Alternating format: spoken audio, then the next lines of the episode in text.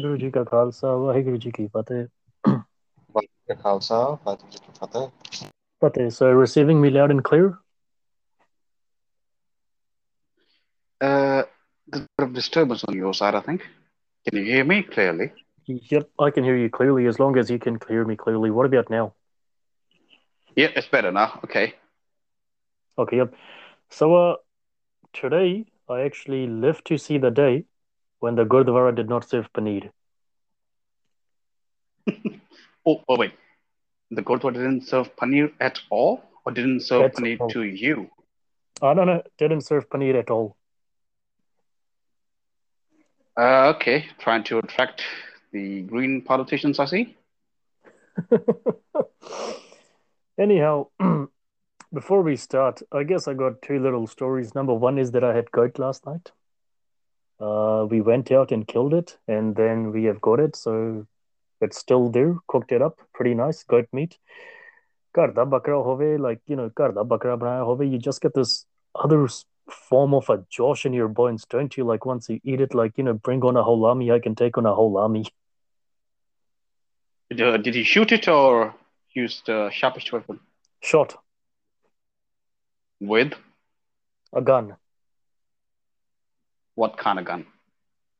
I didn't do the shooting. It was actually a friend who did the shooting because, personally speaking, I would have just preferred to use arrows. But obviously, with the animal cruelty acts the way they're going currently at the moment, I just avoided all the fanfare and decided, okay, look, whoever picks up the gun first can shoot it. And it was wandering around, roaming around on a hill. Farmer decided to tell us to, you know, do with it what we want to. And well, the boy had a gun, ex military, sharpshooter. He showed us his skill. Understood. Must have been tasty. Yeah, it's pretty tasty. I mean, it's like, I mean, I just had it last night, and now um, I'm I just feel like I can take on the whole world, to be honest. So aren't you feeling glad that, that the Gurdwara didn't serve paneer to you? I mean, I don't know how many people are going to listen to this, and they will not be glad that we consume meat. Well, the very first thing that you gotta give by the other person is freedom of choice. Leaving that aside, given that uh, we still have a long way to go regarding freedom of choice, I got a little story I want to share with you. you know Leonardo da Vinci? Uh, I think I heard of the fella. Yep. Yeah, met him twice.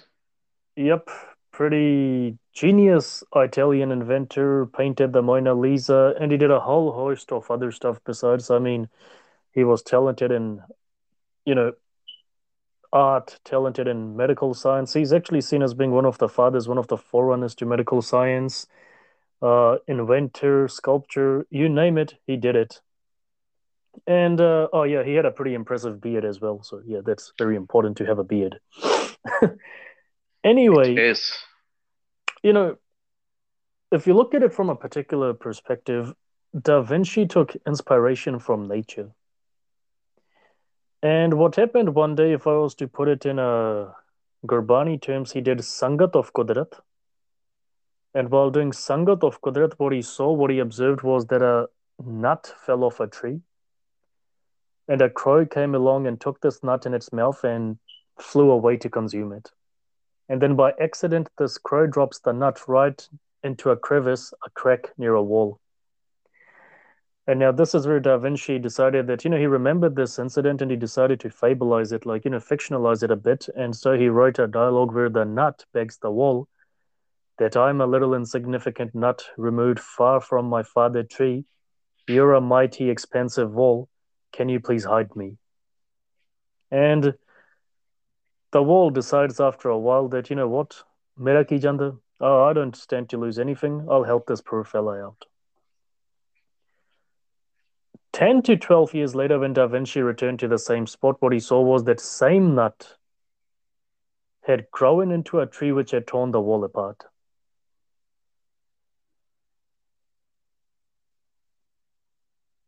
Interesting. And the lesson To- Da Vinci totally took- not expected. Pardon? Totally not expected. And the lesson Da Vinci took from this, it's pretty amazing, is that there are people whose nature, whose nature has it that they will, you know, always attract misfortune and despair. Some people are like that. I've known quite a few of them. No matter what you do to them, no matter how much you push them to succeed, they will never succeed in life.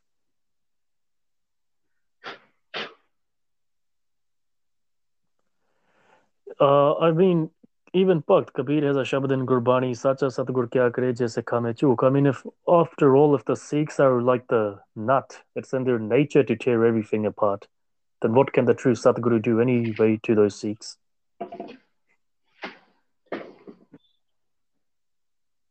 Think about it for a minute.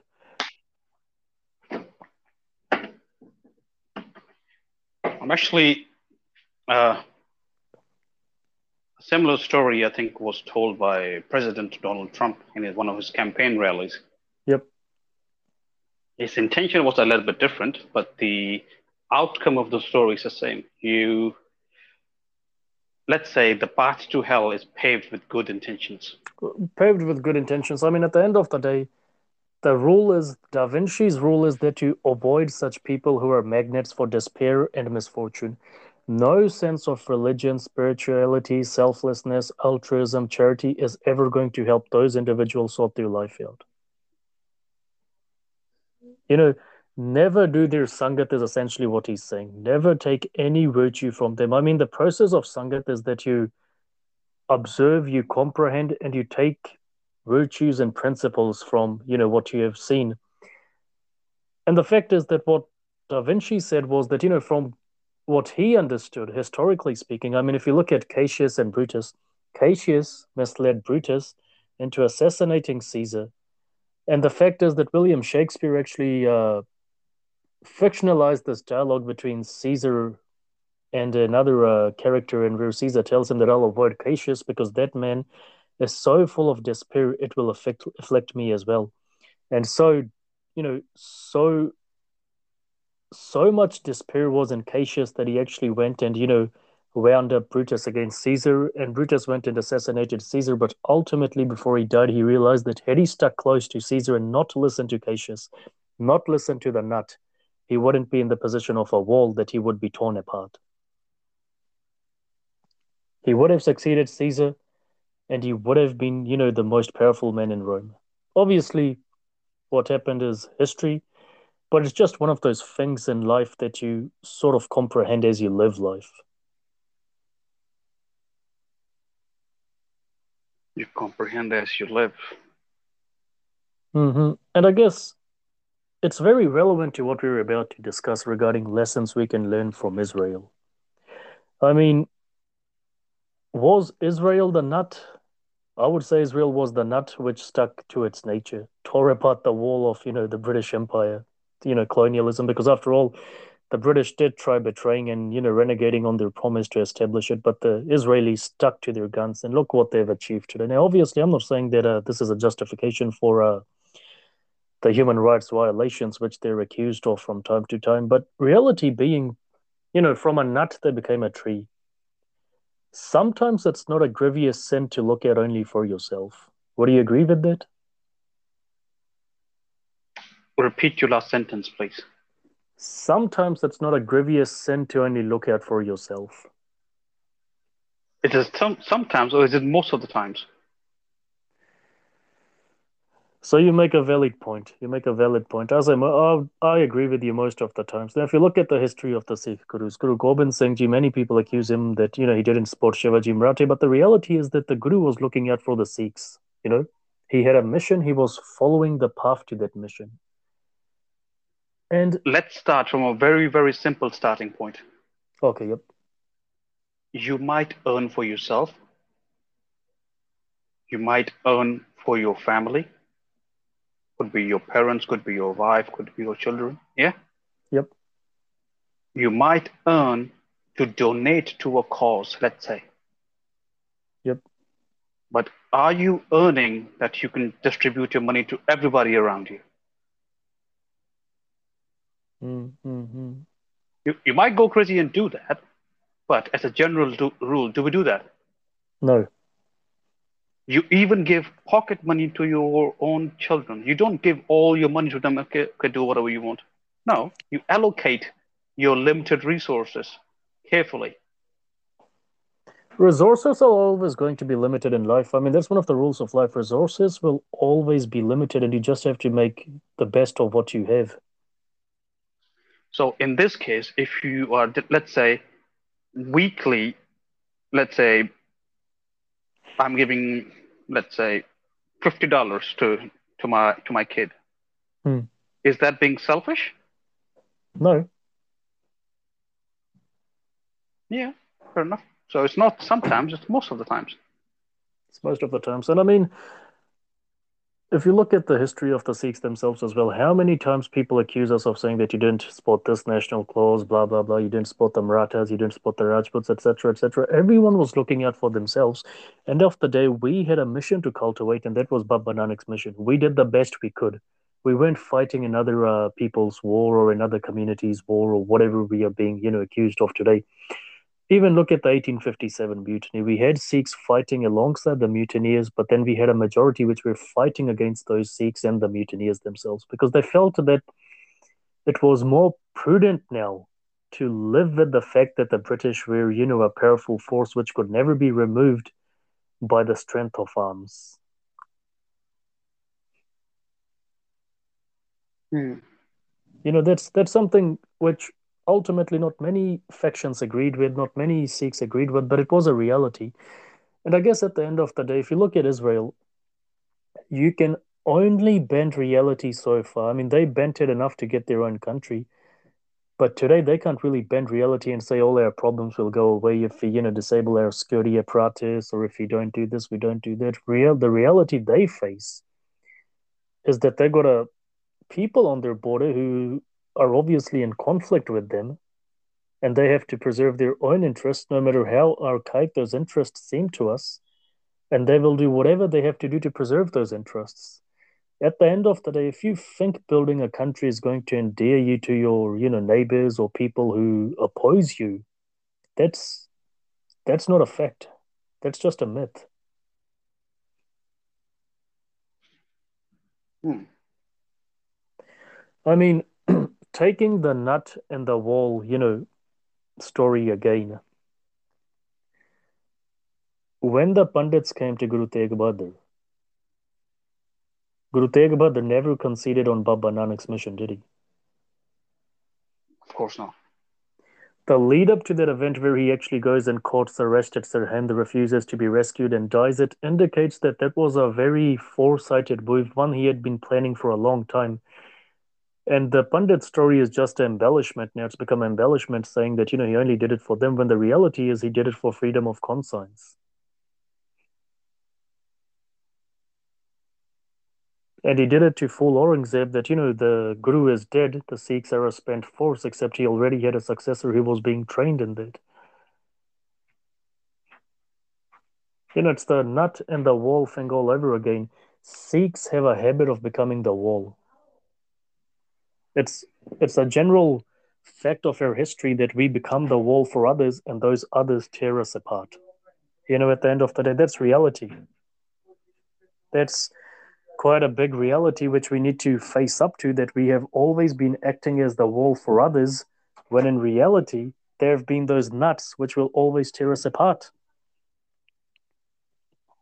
Translation You support the Israeli wall at the end of the day, you need to understand something. A country will do quite a lot to save itself. I mean, recently we have been seeing this case, the Kaur case. You must have heard about it.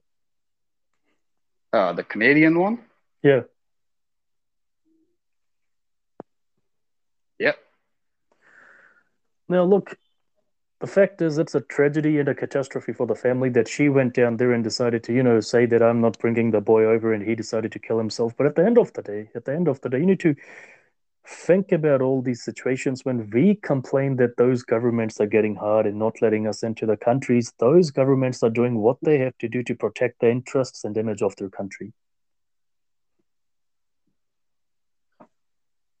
Okay and, so okay. and that's just a small that's just that's just a small unrelated example which I'm giving. So When it comes to security and defense, imagine what they will do then. Mm, correct. It's, it's, actually quite interesting because uh, Canada and, and America, they only share one border Canada with America, America with Mexico and Canada, yeah? Yep.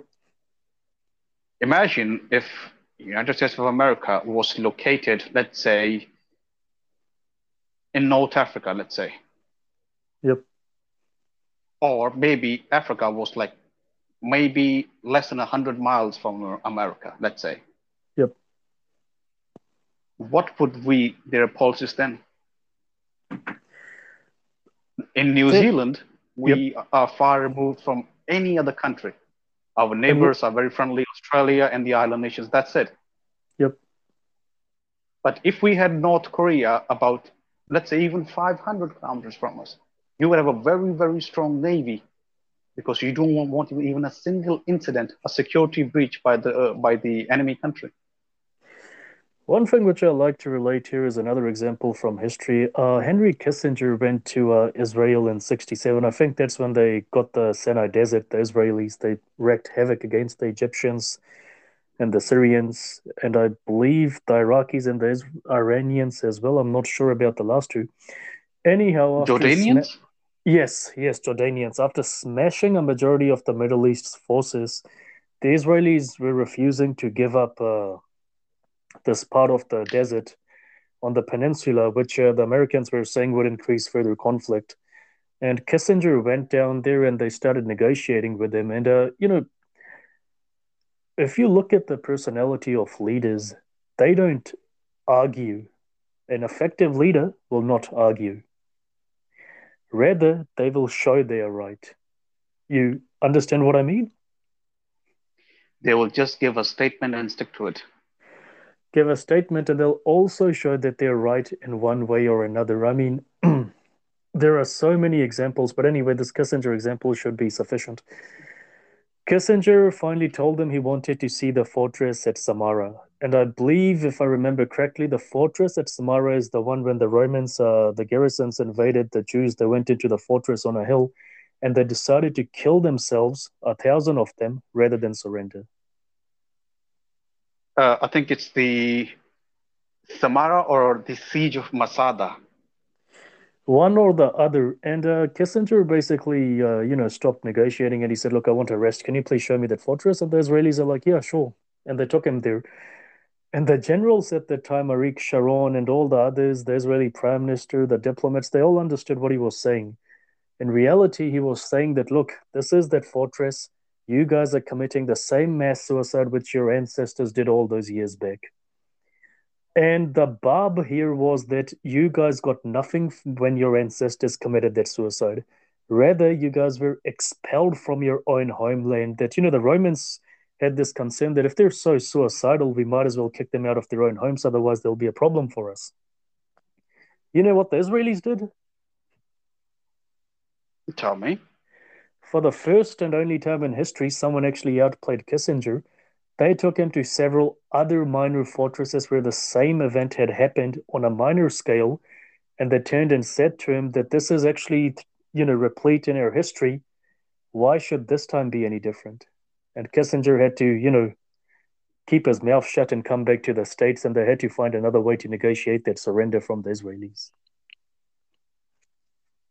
I think it's the, it's the Masada the thing being the that when, Yep. The thing being that when people's backs are against the wall, when their backs are to the sea, when they know that this is their only home, they will do everything possible to protect it. True. It's it's true. I mean, if you look at Vadda Ghallughara, Chhota Ghallughara, now the Shri Guru Sobha of Senapati actually relates the incident that Guru Gobind Singh Ji, I believe, was coming back from the Rustami Jung when they sent Rustam Khan and uh, Guru Gobind Singh Ji's uh, Singh's uh, 200 or 500 went and defeated them Sikh warriors before the Khalsa. And as they were coming back, there was a village, and Guru Gobind Singh Ji sent orders to them and told them that this is a village of Rangars. The entire populace is against the Sikhs. Rather than have these people on our borders spying on us, destroy the whole village and kick them out. And that's exactly what happened. You know, that's exactly what happened. Now, when you need to protect something, when you need to preserve something or succeed in something, you will do anything possible to do it. I mean, obviously, there's a that uh, thing about you know being dharmic, uh, that there is dharma, but you know, as Chanakya says, you know, in the Chanakya Niti, not the modern version we have now, which starts with Ekyankar, Sadguru Prasad, and all this religious stuff brought into it. Reality is that power has no religion. Either power corrupts or either power is subdued. You need power to be able to do anything in this world. You need to understand both good and evil and utilize it accordingly. You know, when you're in a powerful position, you don't want to let go of that powerful position. That's the first thing we can learn from Israel. Second thing is, I mean, let's just imagine for a minute there is a Sikh state tomorrow. Is that easy enough for you to imagine? I have the mental capacity, yes. uh, and okay, so let the listeners imagine it as well. So there's a Sikh state. Obviously, it's been created through conflict. We have uh, two hostile, three hostile countries on our borders. We got, you know, on one hand, we have, you know, India. On the other, we have Pakistan. Then we have China. We're involved in a very delicate balance between three. Now, it would serve the interests of all countries if they could create an incident or a chaotic situation in which we seem to be the ones doing the you know conflict. We seem to be the ones inciting the conflict and everyone else can just gang up on us and get rid of us. You see what i mean? You know like a false sleeper flag. yep false flag false flag. That's what i meant. Wouldn't we do everything possible in our power to prevent that incident, even if it meant that we sent our own soldiers, our own spies into these other countries to destabilize their political and intelligence form, uh, frameworks? We will need to, it, it, won't be about being, let's say, right or wrong. Is this a good strategy to follow? Well, it is a good strategy. The morality of an individual is out of the window at this moment. It's all about survival.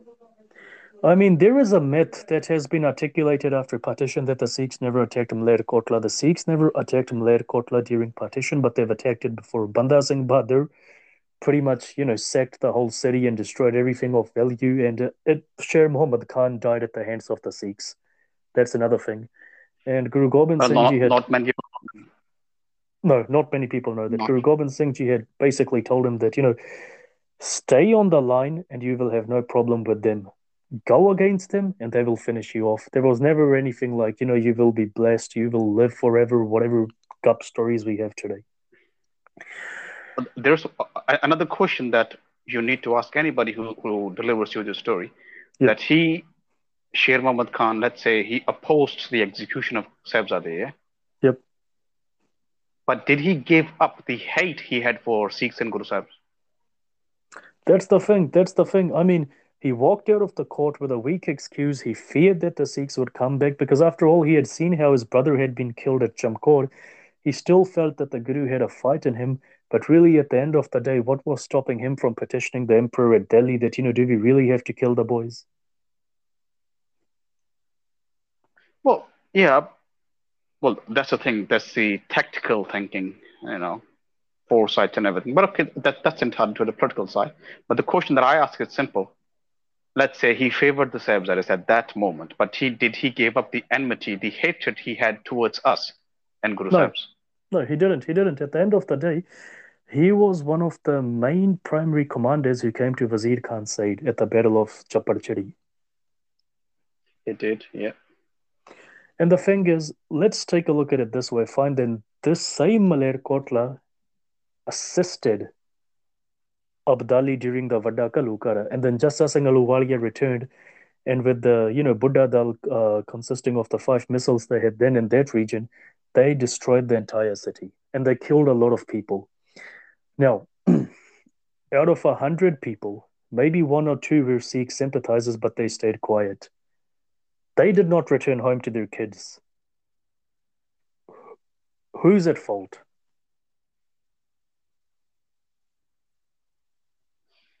Well, can't answer that. Can't answer that because it's pretty hard to answer. But the thing is that conflict is pretty dirty and protecting your gains is even more dirtier.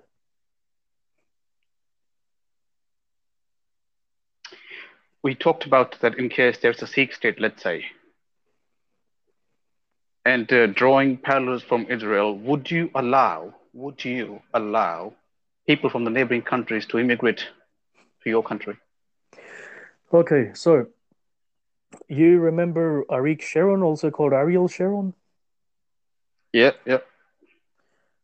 Sharon is considered the father of the Israeli special forces, and that's not something, you know, that's not something small. That's really not saying something small. This is a man whose 200 paratroopers would change the face of combat forever in the 20th century, particularly when they parachuted into zones where tanks were blasting Israeli positions, destabilized the tanks, and pretty much wiped out entire infantry units. That's that's what I'm talking about.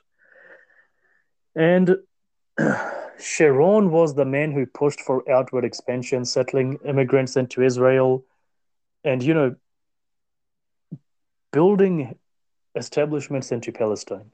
He wanted to, you know, outdo the Palestinians at their own game. The theory at that time was that if we keep on expanding Israel, the Palestinians will be forced back.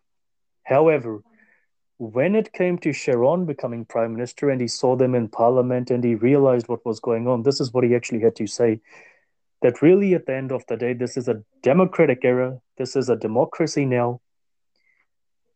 Can we really have a 20% Israeli population and an 80% Palestinian population and still call it an Israeli state? Can we really deny people their fundamental right to, you know, democracy to vote in this current age? So wouldn't it be better that we just give them the Palestinian state they want? It wasn't a popular move at the time, but it has repercussions and it still has lessons for us. Okay, all right, all right. I, I read about this a few years ago. Just right next to Israel, there's a small country called Lebanon. Yep. Now, I don't know how many people know this, but the Middle East used to be primarily Christian before the advent of Islam, yeah? Yes, yes, that's right. And the, and, and the Middle East was let's say, had a sizable Christian population well into the times before the European colonists arrived. Yes. In about 1910, the area of Lebanon was more than 75% Christian. Yep. What's the Christian percentage today in Lebanon? I believe it's below 3%. No, no, it's not 3%. It's, it's about 34, 35%. Oh, okay, okay. So it has depleted pretty much. That's ultimately the conclusion we can reach.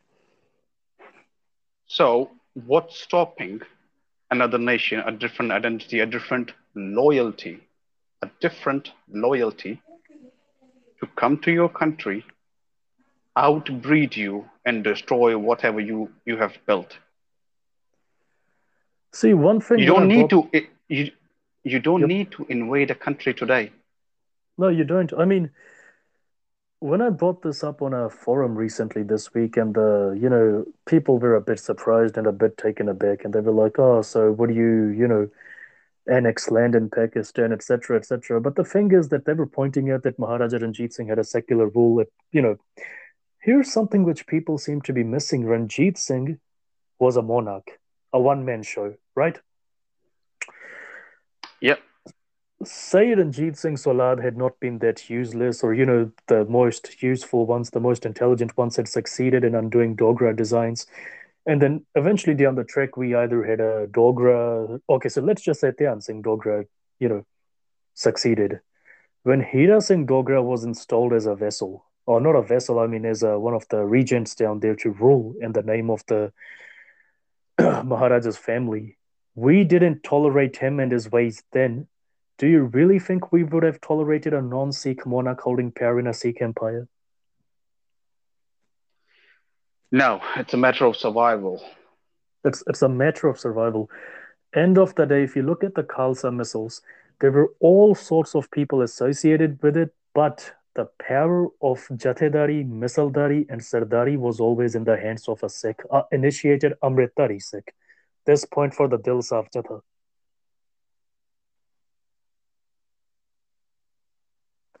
One thing which Hari Ram Gupta was never able to explain that he, you know, he always asserted that Banda never took Amrit. Banda Singh Bahadur was a non-Amritdhari because obviously his community did not have, does not have so many glorious heroes. Anyway, as we know, the Panth Prakash and other texts do confirm that Banda Singh took Amrit, and these guys were misquoting, as there are a lot do today as well. Anyhow, why would Guru Gobind Singh Ji choose a non-Sikh to lead his Sikhs? Well, yeah, that's true. We have actually discussed this in our a podcast we had done. So at the end of the day, when we are talking about today's time, fine, then even if there's an imperial monarchy or whatever, at the end of the day, democracy will come into that system. It has to. It will come into the system. When it does come into the system, or otherwise there is political representation to the monarch, will we really tolerate being outvoted, outmaneuvered, and outnumbered on our own political and territorial ground? we are going to be outnumbered, outmaneuvered, and we will lose power, all of it. I mean, look at how we complain about the payas and the unskilled laborer, laborers who are coming into Punjab.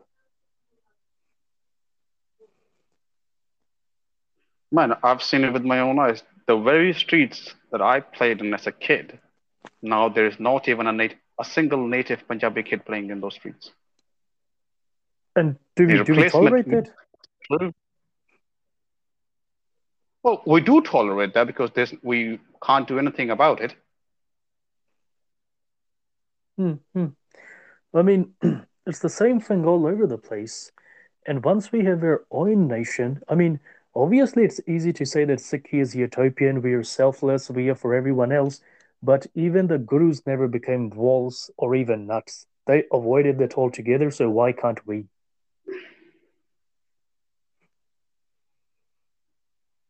We are not utopian, are we?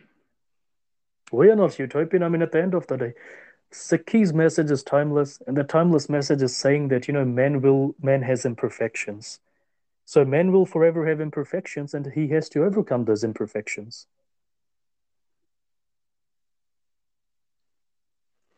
Can do you really think individual perfection is going to lead to societal perfection where everyone is on the same page? I don't think so. If we don't have disagreements, we can't progress. Well, of course, yeah, we'll have disagreements. I will listen to you, you'll listen to me, and you know, we'll have some improvement and therefore progress. Yeah, that's true. That that's how it goes. But it's contingent upon you and I both having a sound mind and having good intentions. Yep, you, if the... your intention is subversion, I cannot compete against you that's exactly the thing, and that's the thing we're trying to get it down here is that at the end of the day, end of the day, we will be disagreeing among each other, but when it comes to protecting each other, we will have everyone's back against the foreigners. And those of us who say that you know the foreign element should be allowed, etc., etc., we'll tell them get out of here. There are people today who are advocating that our our our children, our boys and girls, should marry out Sikhi because, know, कुदरत के सब बंदे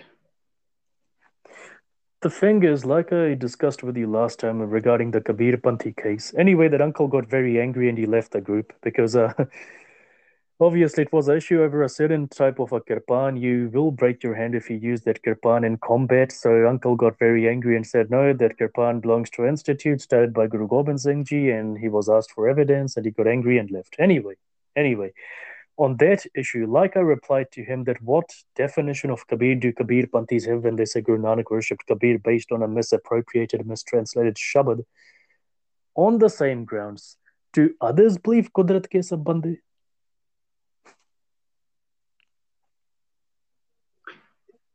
It's very similar to, let's say, going on a hike in hmm. a forest, and and you can say, okay, I don't eat bears, the bears won't eat me. I don't attack bears, the bears won't attack me. Go, try it, and see what happens. It's, it's a very same thing. That, uh, I think that there was there was a couple who went hiking into ISIS captured territory because people are inherently good. They got murdered.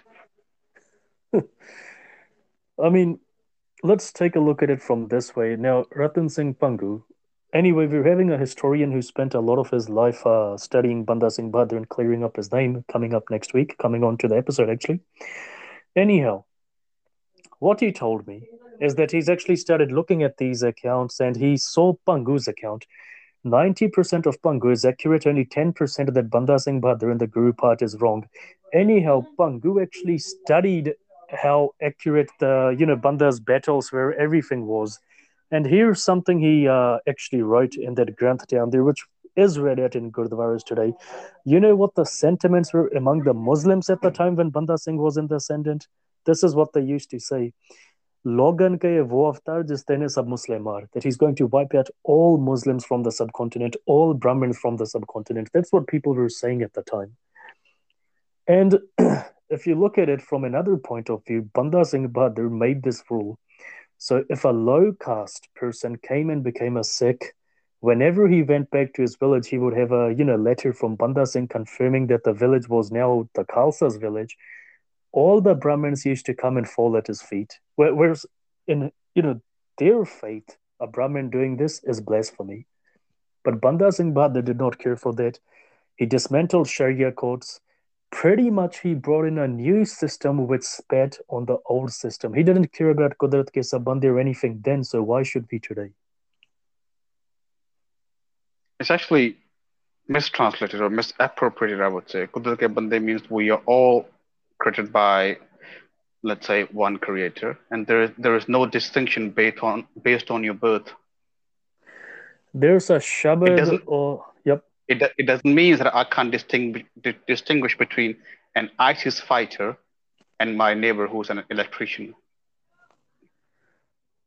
there's a shabad by the Pats which talks about how Guru Nanak's uh, own sons turned against him and suddenly it's been misappropriated to say that no, Gurbani is saying that everyone is the son of Guru Nanak, but uh, some of these sons don't listen to Baba Nanak, and this does not refer to uh, Shri Chandan Lakshmi Das in general. Karlo Galiya.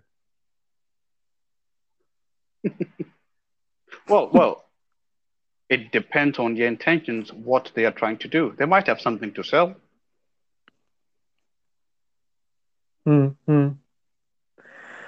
Point is, at the end of the day, we have become walls, but you know, regarding real politic, we need to become nuts. It's it's time we do become nuts. Look at it this way. When Banda Singh sets out from Nanded, he's got a mission. The Sikhs became nuts. They tore apart the Mughal and the Hindu walls at the time throughout their history, whenever it's come to political and uh, you know sovereignty, how to establish that the discourse has been very, very, very loaded with grim portents and you know lacking emotionalism. That you know, I want everyone to be happy, I want everyone to be perfect. Nothing like that. The you know Singhs he used to say this hard road. We are going to die. They're going to die. Can't stand the sight of blood. Get back to the kitchen. even Khalsa women at the time were more braver than the entire Sikh lot we have today, who say that, oh, we should have a dharmic system like Maharaja Ranjit Singh. End of the day, end of the day, do we, okay, tell me this. People call Maharaja Ranjit Singh a dharmic Raja, am I right? Well, yeah, some of them do, yeah, correct. So Dharmik Raja, this is what Dharmik Raja did. He had his mother-in-law Sada Kaur and the Kanhaiya misl fight for him and when everything was in his hand, when Punjab was in his grip, when the hard work was done, he took credit and chucked her in confinement where she died, cursing her last days that, you know, why did she trust this man in the first place? Is that Dharmik Raj? No. See, all these things come back to bite us because there is no such thing as right, righteousness in politics never is. Fine, then you're a righteous person. You have a vision for your nation, for your people, and you believe it's right. You will try implementing it by hook and crook. But even then, it will have to be a velvet glove, iron hand inside that glove. An iron fist in a velvet glove. Iron fist in a velvet glove.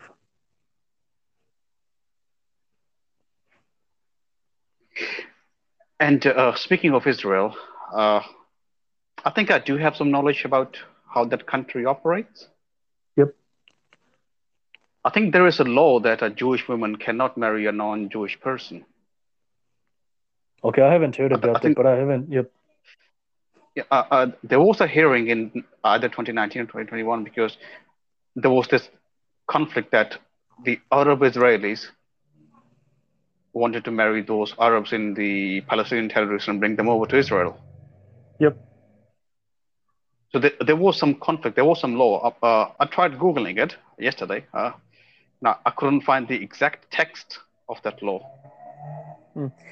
End of the day, politics and nation building is a very dirty business. It is a dirty business. You will be breaking a lot of hearts. You will be walking on a lot of corpses.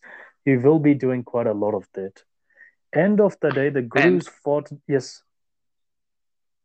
When you mention a lot of corpses, those corpses are not going to be of your enemies.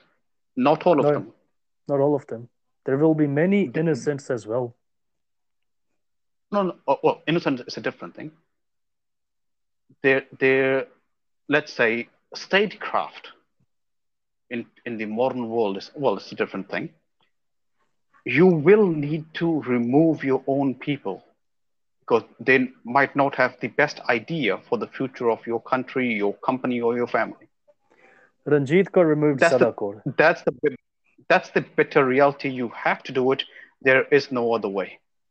Ranjit Kaur removed Sada Kaur.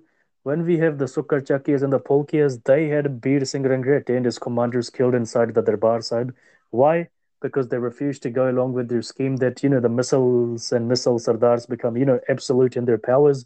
They wanted to keep it like Nawab Kapoor Singh had the system, conversant with the Khalsa ideology. But then when Nawab Kapoor Singh becomes the Nawab as well, you know, Nawab of the Panth, you really think that man just took a Hukamnama, did Simran, and just went along his way and everything fell into perfect pieces? Nothing like that. He played the political game as well. Well, uh, that's the bitter reality of the world. It's not all about sunshine, rabbits, and rainbows.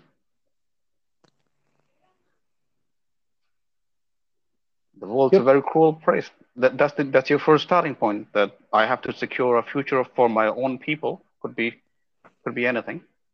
It could be your family, could be your Sikh nation, or it could be your people in terms of your ethnicity or whatever. Mm-hmm. So if we're coming back to the point of selfishness, that this is my home, you can knock on my door to let you enter or not, that's my choice. Is that selfishness or is that common sense? Basic common sense. It's basic common sense at the end of the day. Basic common sense. And surely during the Guru's times, many spies, many such individuals would have tried infiltrating the Sangat, and the Guru stopped it straight away. I mean, the Nihang still credit that the tradition of uh, making Muslims consume pork before giving them Amrit was started by Guru Gobind Singh himself. That's true. Yeah. You know, so there are always going to be parameters and regulations to this. The gurus wanted their Sikhs to be, you know, politically astute. That didn't mean they just read a few, uh, you know, Persian epics, uh, Hindi epics, uh, read the Ramayana and the Mahabharata, and just, uh, you know, do whatever they do today. Reality was you also implement whatever lessons you take from Qudrat or whatever texts you read. See, recently on Twitter, uh, the Twitter account had an argument with one of the other Twitter accounts, and they got me along, so I went there as well, and I actually started using that account. Individual in question believed that you know Havans are a part of Sikhi, etc., etc., and we discussed this last time as well why they aren't, and we will be discussing this in the future. Anyhow, the question that was posed to him is that at the end of the day, end of the day, and this was pointed out to us by one of our uh, team members, who's a convert to Sikhi, right? He's a white convert. And he actually said that he grew up, you know, listening to all these tales of secret Sikh martial lineages, all these mantras, etc., etc. When he actually looked around, researched history impartially, he realized that no Havan, no Chandi, no Devi, no Durga, no Devta came to the Khalsa Zaid. The fact that the Sikhs lasted against the British was that Ranjit Singh had the foresight to modernize the Khalsa army. Yes, the few skirmishes the misls had with the white foreigners went in the misls' favor, but these were skirmishes. Have you heard about George Thomas? I heard about him. Yep. Yep. He's the one who actually saved Gunnar in uh, Patiala, and they had a bit of a love story going along. Mm-hmm. It was only when Thomas grew tired and left India that the misls actually were able to do something about his holdings, but otherwise they were never able to get rid of him. No matter how hard they tried, the man outsmarted them over and over again. It's actually quite interesting because uh, I'm not too sure if you know that that uh, the Sikh army, or let's say the elite troops of the Sikh army, were given commands in French language. One of the things which I actually read was that one day Ranjit Singh had Allard come over and uh, he told Allard that, look, uh, there's a river in flood. I want you to guide my forces over it. And Allard said, no problem. Give me an elephant and uh, I'll start directing the men. And he started giving command to his regiments, you know, through the trumpet horn, through flag signals. And they built a bridge and everyone crossed over that bridge, including the elephant. Everyone was safe on the other side. Then Ranjit Singh got his uh, as the cavalry along, and the Nihangs came along as well, and he said, uh, cross over the, you know, flooded river. And they said, oh, so if Farangi builds a bridge, wastes time. We don't have time in war, Maharaja. Watch us. And over uh, 50 or 70 of them drowned straight away. Well, I have a lot of similar stories, but we will talk about them not today. It's actually, well, yeah, I know where all, all this comes from. Yep. Point being that at the end of the day, end of the day, if we really think that somehow all these things we have mistaken for Sikhi, this religion, this spirituality, and only the best bits of our history are going to help us build a nation in the future, forget about it. You know, we're just going to end up like the walls being torn apart over and over and over again. How many nuts would it take to tear apart a wall? Here's a question for you. Let's imagine the Sikhs has a wall. How many more nuts do we need to tear us apart? Just one? Just one. And that will be our own doing. It won't be your own doing.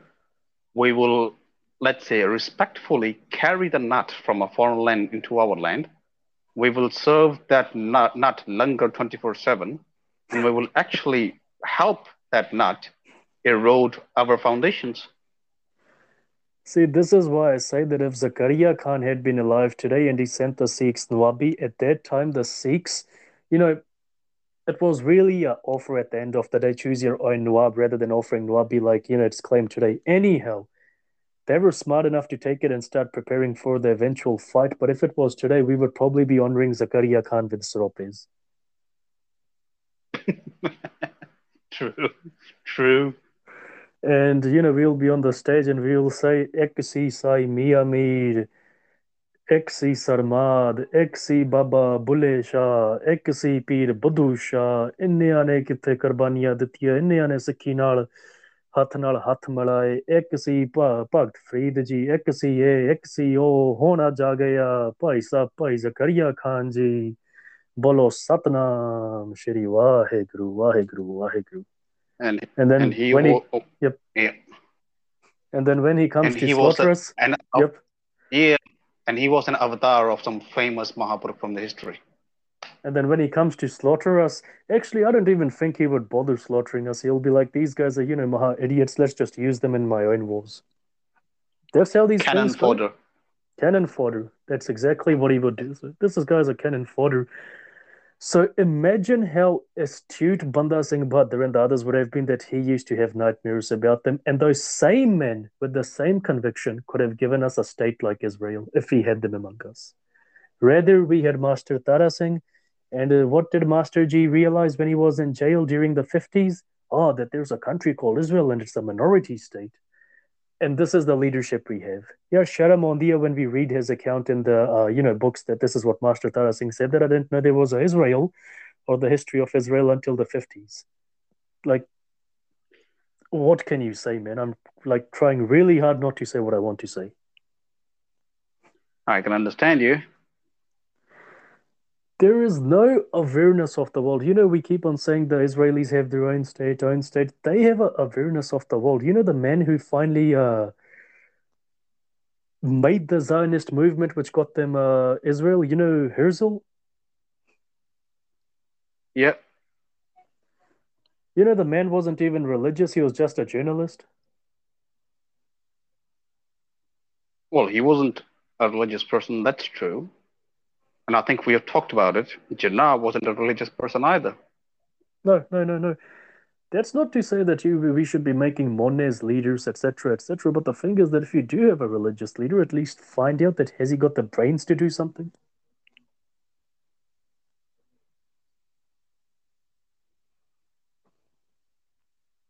So, so Um, it's entirely it's entirely political, yeah. Yep. But people are trying to make it religious. At the end of the day, Sardar Kapoor Singh says that politics and religion will always be equal. One cannot trump the other. It cannot trump the other. And I think that's what some that's something the Jews have realized at the end of the day. You know, they could very easily have gotten a theocracy. It's a surprise Israel is not a theocracy. They are preserving their traditions. That's true. But nor are they saying But- that they're interpreting the political will of a perfect God on earth. but they're not forcing their prime minister to you know be a strict religious Jew, whichever denomination. whichever denomination. And I think when we talk about lessons from Israel, the fact is we can take so many, but let's just take the fundamentals. Tori sorta rakhiye. You know, let's just keep a bit of awareness of what's happening around us, and we are Sikhs and we are dedicated to Sikhi.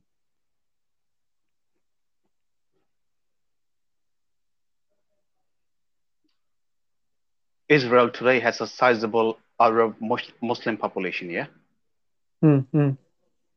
Punjab today has a sizable Baya population. Hmm. Let's say tomorrow, if we actualize a state, a sovereign state of our, our own, Yep. and the four million odd Bayas, let's say, okay, they say, okay, we are becoming Sikhs today. We are not leaving. We, we were born here, or we have lived here long enough. We don't want to leave. We speak the language. Now we are going to be officially converting to Sikhi. Would Hmm. you allow that? Fact is that the first two generations will should not be allowed to vote. The third generation should be because we know the third generation which grows up in front of us is the one which will be fully conversant with Sikhi because we will leave no stone unturned in bombarding them with Sikh centric messages. Sorry, you got disconnected. Can you repeat your last 20 Yep. seconds or whatever you said? What I said was that the first generation probably will not be allowed any elect uh, any voting rights. The second generation won't be allowed voting rights, but the third generation will be because they will be bombarded with Sikh centric messages.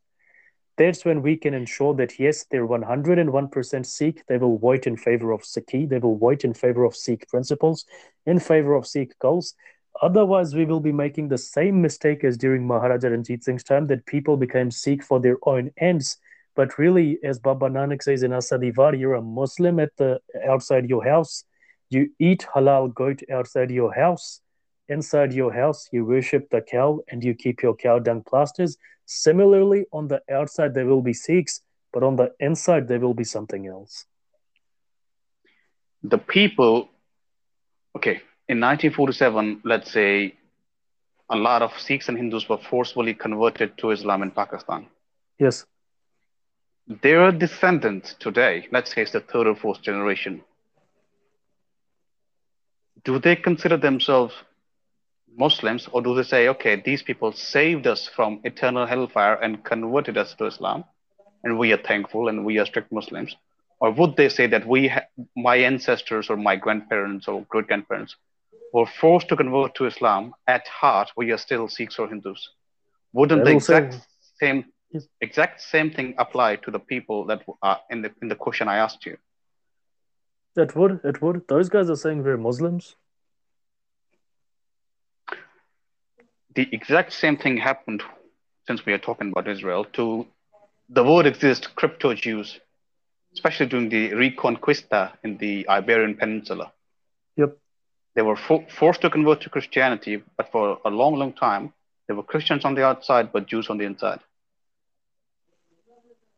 Hmm But the thing is, for example, now in the Western world, you see this thing: a few individuals bring their parents across from their country of origination and start cheating the welfare system. But the excuse has been made that no parent should be allowed from a, you know, if their uh, children are citizens or residences in a Western country. And the fact is that, you know, think about it. They know that the grandchildren will be raised in the culture by the grandparents and the grandparents and you know that culture sets the bar really high. I mean in sikhi we don't beg. We set the bar really high. If however sikh grandparents aren't allowed to come over from you know the punjab and the sikh uh you know the adult couple are working you know day and night and don't have enough time for the children of course the children are going to become useless beggars. Of course the children are going to be welfare abusers. Similarly Similarly, the state can enforce policies where your children turn against their very, uh, you know, very ancestral beliefs, ancestral principles. Yep, America is the best example today. Mm, that, that's the thing. That's the thing down here. Why else do you think Zakaria Khan and the Purbias were so insistent that Sikh women be raped? Whatever was born out of the rape, down the track, one day he would be saying he's a Muslim. I think that's how the Rangars came about. Rangars Rang- are Rajputs who were forced to convert to Islam. Mm, but there was rape involved, wasn't there? Well, when it comes to the Arabic faith, a lot of rape is, is involved, and that's a, that's a, a way to completely eradicate your enemy. You, you kill the men, Yep. and then you, then you take the woman and force them to have your children. That's the way it has been done for a long, long time. Sikhs don't do that. Sikhs will never do that. But that's why we have to be very proactive in safeguarding our interests before they are threatened. Take lessons from Israel, take lessons from the past. Politics and nation building is no clean job. Just because we don't eat chicken, oh, just sorry, just because we don't eat meat doesn't mean the lion won't eat us.